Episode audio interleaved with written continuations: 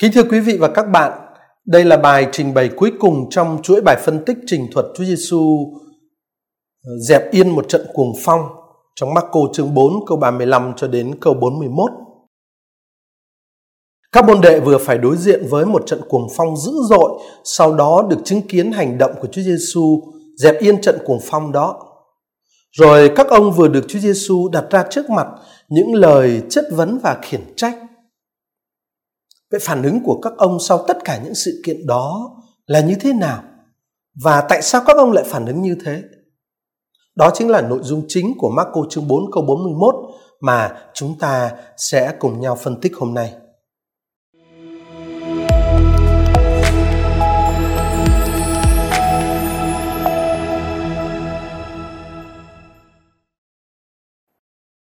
Trong ngày ấy, khi chiều xuống, người nói với họ, chúng ta hãy sang bờ bên kia.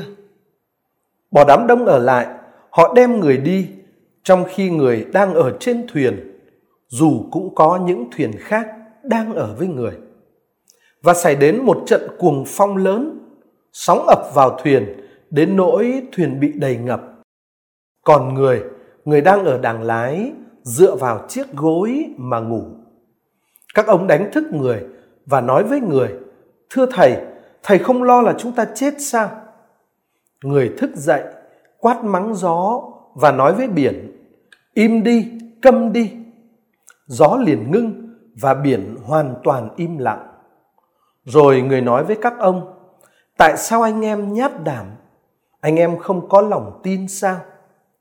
Các ông kinh hoàng sợ hãi và nói với nhau, Người này là ai mà cả gió lẫn biển đều vâng phục ông ta.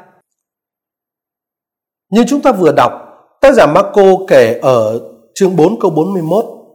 Các ông kinh hoàng sợ hãi và nói với nhau, người này là ai mà cả gió lẫn biển đều vâng phục ông ta.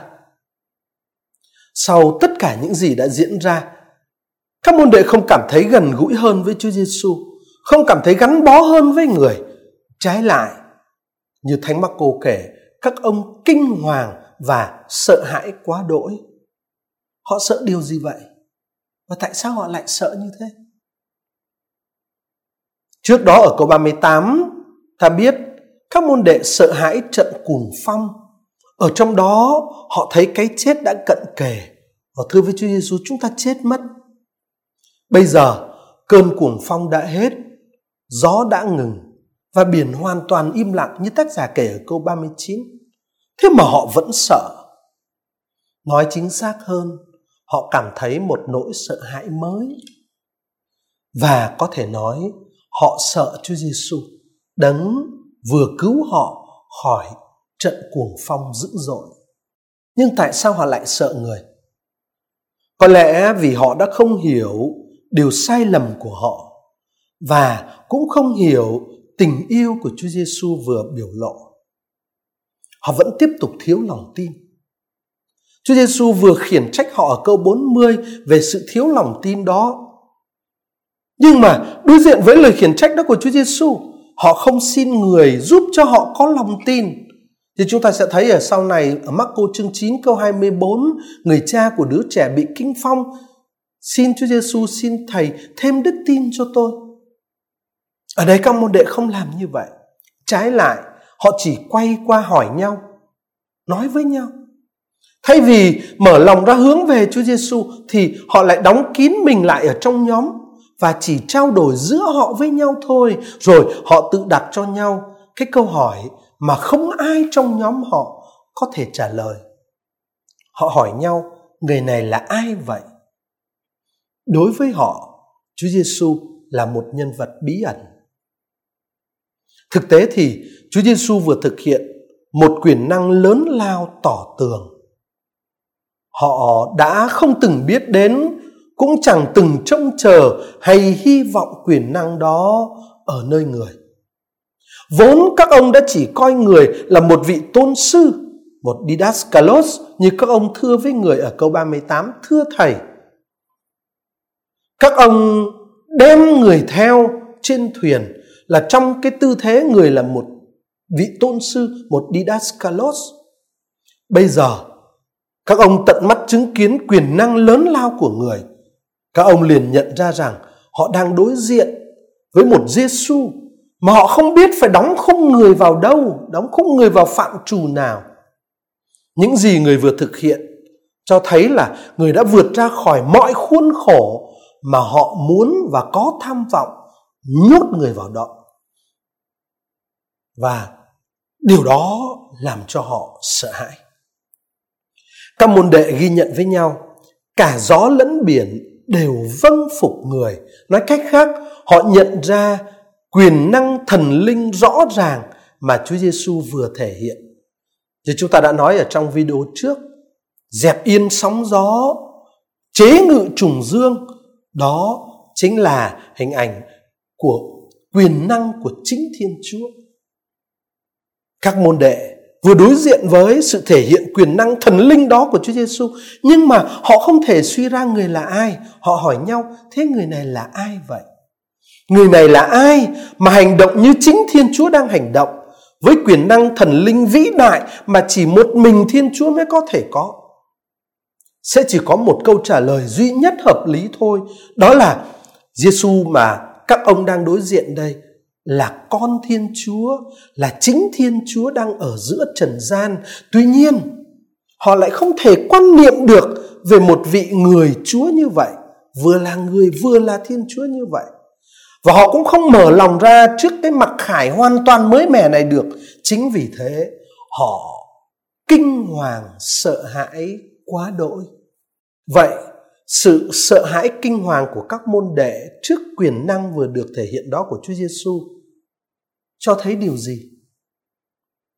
Thưa rằng, nó chứng tỏ đối với họ quyền năng đó của Chúa Giêsu thực sự là một mối đe dọa. Người ta chỉ sợ hãi đứng trước một mối đe dọa thôi. Chúng ta hãy nhớ lại những điều tác giả đã nói ở đầu trình thuật Marco chương 4 câu 36 về não trạng và cách hành xử của nhóm môn đệ này. Thì để chúng ta có thể hiểu đúng hơn về sự sợ hãi kinh hoàng ở cái câu cuối cùng của trình thuật nối kết câu 41 với câu 36. Ở Marco chương 4 câu 36 như chúng ta đã phân tích, tác giả Marco cho thấy các môn đệ này có thể nói đã bắt cóc Chúa Giêsu khi đem người theo họ. Họ đã từ chối cho Chúa Giêsu quyền tự do quyết định và họ đã hành xử trái ngược với mong muốn của Chúa Giêsu là được các nhóm môn đệ khác nữa đồng hành ở trong sứ vụ đến với dân ngoại.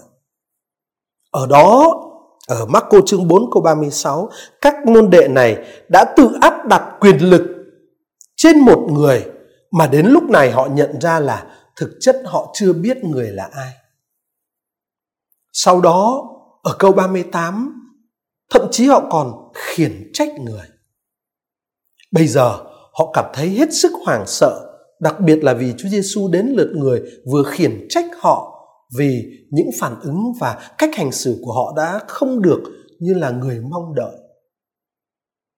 Cho nên cứ bình thường thì sau khi được cứu khỏi trận cuồng phong đe dọa tính mạng, các môn đệ phải vui mừng và cảm ơn Chúa, nhưng mà thay vào đó, sự giải thoát kia lại làm cho họ sợ hãi quá đỗi. Đó là bởi vì bây giờ họ nhận ra tính cách trầm trọng của những cách hành xử mà họ đã có đối với Chúa Giêsu thậm chí họ đã trách móc người khi họ không thể đóng khung được Chúa Giêsu vào bất cứ phạm trù nào thì họ lại càng thấy cái cách hành xử đó của họ là cực kỳ nghiêm trọng. Cho nên có thể nói thế này, chính cái sự không hiểu biết về căn tính của Chúa Giêsu đã làm cho các môn đệ càng sợ hãi và kinh hoàng hơn nữa, nhất là khi các ông đã có những cách hành xử không phù hợp. Thực ra thì sự can thiệp lập tức của Chúa Giêsu và việc người cứu các môn đệ khỏi mối nguy hiểm lớn lao của trận cuồng phong, tự nó, những sự kiện đó đã là những thực tại làm cho cái tình yêu mà Chúa Giêsu dành cho các môn đệ trở nên rõ ràng và hiển nhiên. Tình yêu đã trở nên rất rõ ràng và hiển nhiên, nhưng mà các môn đệ lại không hiểu tình yêu đó. Họ cũng không coi Chúa Giêsu là đấng cứu thế đầy lòng thương xót ở trong tâm tưởng do thái của họ, thiên chúa và đấng messia thì quyền năng vâng nhưng là quyền năng trả thù, quyền năng hủy diệt.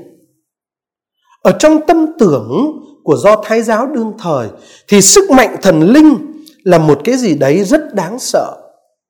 Đối với những người do thái thời Chúa Giêsu Thiên Chúa không phải là Thiên Chúa tình yêu mà là Thiên Chúa quyền năng cho nên mặc dù Chúa Giêsu đã mặc khải cho các môn đệ một dung mạo khác hẳn của Thiên Chúa nhưng mà họ vẫn không chấp nhận đi vào mối tương quan mới Họ vẫn không chấp nhận làm bạn của chàng rể như được nói ở Marco chương 2 câu 19. Họ chưa đạt đến lòng tin vào một vị Thiên Chúa yêu thương và cứu độ trong lòng thương xót. Cho nên, sức mạnh thần linh ở trong cái nhìn của họ vẫn là để trừng phạt chứ không phải để yêu thương. Thế mà Chúa Giêsu lại vừa thể hiện sức mạnh thần linh ấy một cách tỏ tường, khiến cho cả gió và biển đều phải vâng phục. Thế là các môn đệ quá đỗi sợ hãi và kinh hoàng. Như thế có thể nói sự sợ hãi kinh hoàng quá đỗi này vừa xuất phát từ sự không có lòng tin, vừa là bằng chứng của sự không có lòng tin đó. Thực ra thì ở trong tin mừng Marco đây không phải là lần đầu tiên xảy đến một sự thắc mắc về Chúa Giêsu khi người ta được chứng kiến quyền năng thần linh của người. Chuyện đã từng xảy ra ví dụ tại hội đường Ca Phát Naum ở Marco chương 1 câu 27 cũng tương tự như vậy. Nhưng mà tất nhiên ờ, nội dung thắc mắc có phần khác biệt.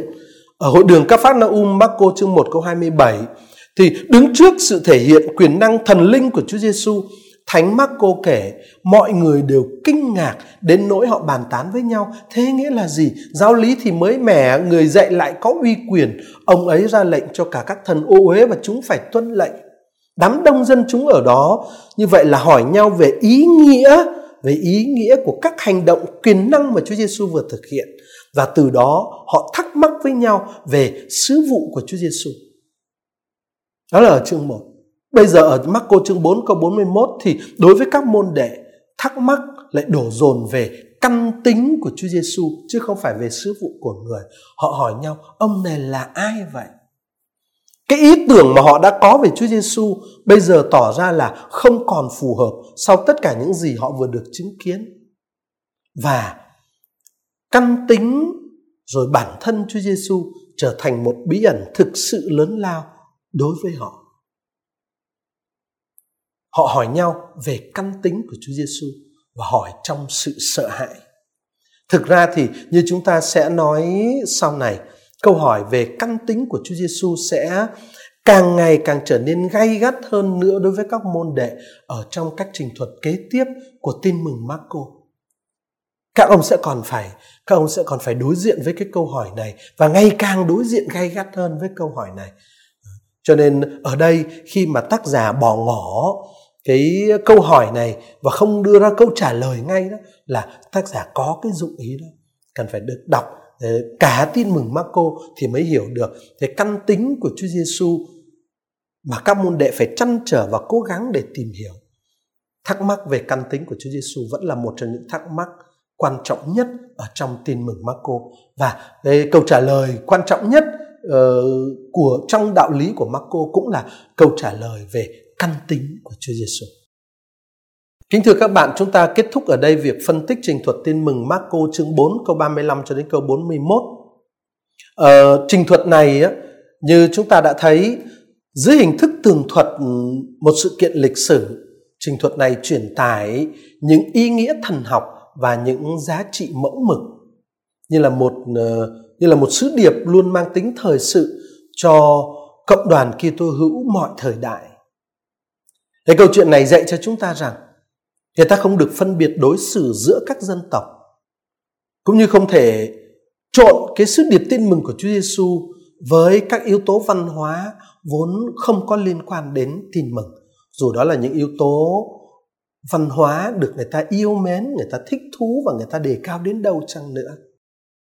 Những ai tuyên bố độc chiếm Chúa Giêsu hoặc là thao túng sứ điệp tin mừng của Ngài thì đều cho thấy rằng họ chưa thực sự tôn trọng Chúa Giêsu.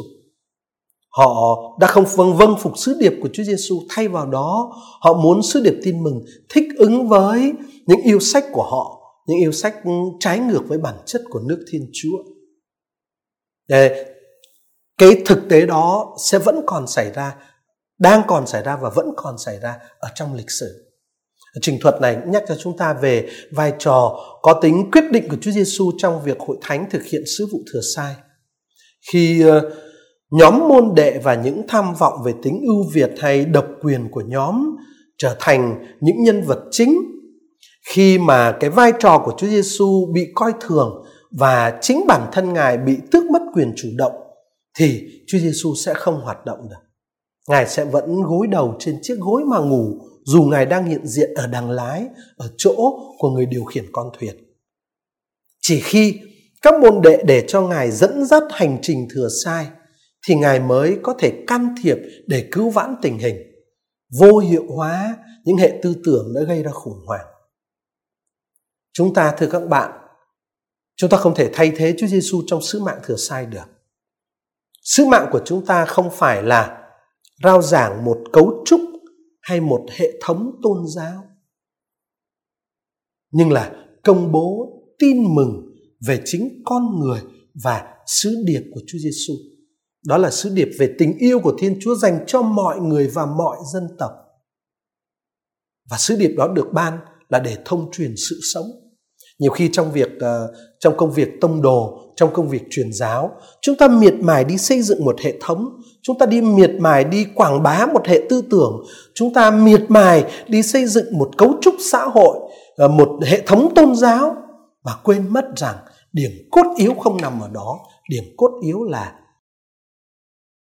làm lan truyền công bố sứ điệp tin mừng tình yêu của Thiên Chúa và của Chúa Giêsu các môn đệ ở trong bài tin mừng hôm nay đã phạm một cái sai lầm căn bản là họ đi theo cái tư tưởng của do thái và họ muốn xây dựng một cái cấu trúc, một cái hệ thống tôn giáo trong sự quy phục cái hệ thống tôn giáo do thái đã có. Và điều đó làm cho sứ vụ của họ bị thất bại. Xin cảm ơn các bạn đã cùng tìm hiểu tin mừng với chúng tôi chúng ta hẹn nhau trong chuỗi bài phân tích kế tiếp ở trong đó chúng ta sẽ suy gẫm về hoạt động và sứ điệp tin mừng của Chúa Giêsu giữa thế giới dân ngoại. Ở trong bài tin mừng mà chúng ta phân tích mấy bữa nay đó thì Chúa Giêsu mời gọi các môn đệ đi sang bờ bên kia. Vậy khi các ngài đã sang đến bờ bên kia sau cuộc hành trình sóng gió trên biển thì Chúa Giêsu đối diện với tình cảnh như thế nào, người công bố tin mừng gì giữa cái thế giới dân ngoại đó. Chúng ta sẽ tìm hiểu trong chuỗi Ờ, bài phân tích kế tiếp. Xin Chúa cứu thế ở với tất cả chúng ta.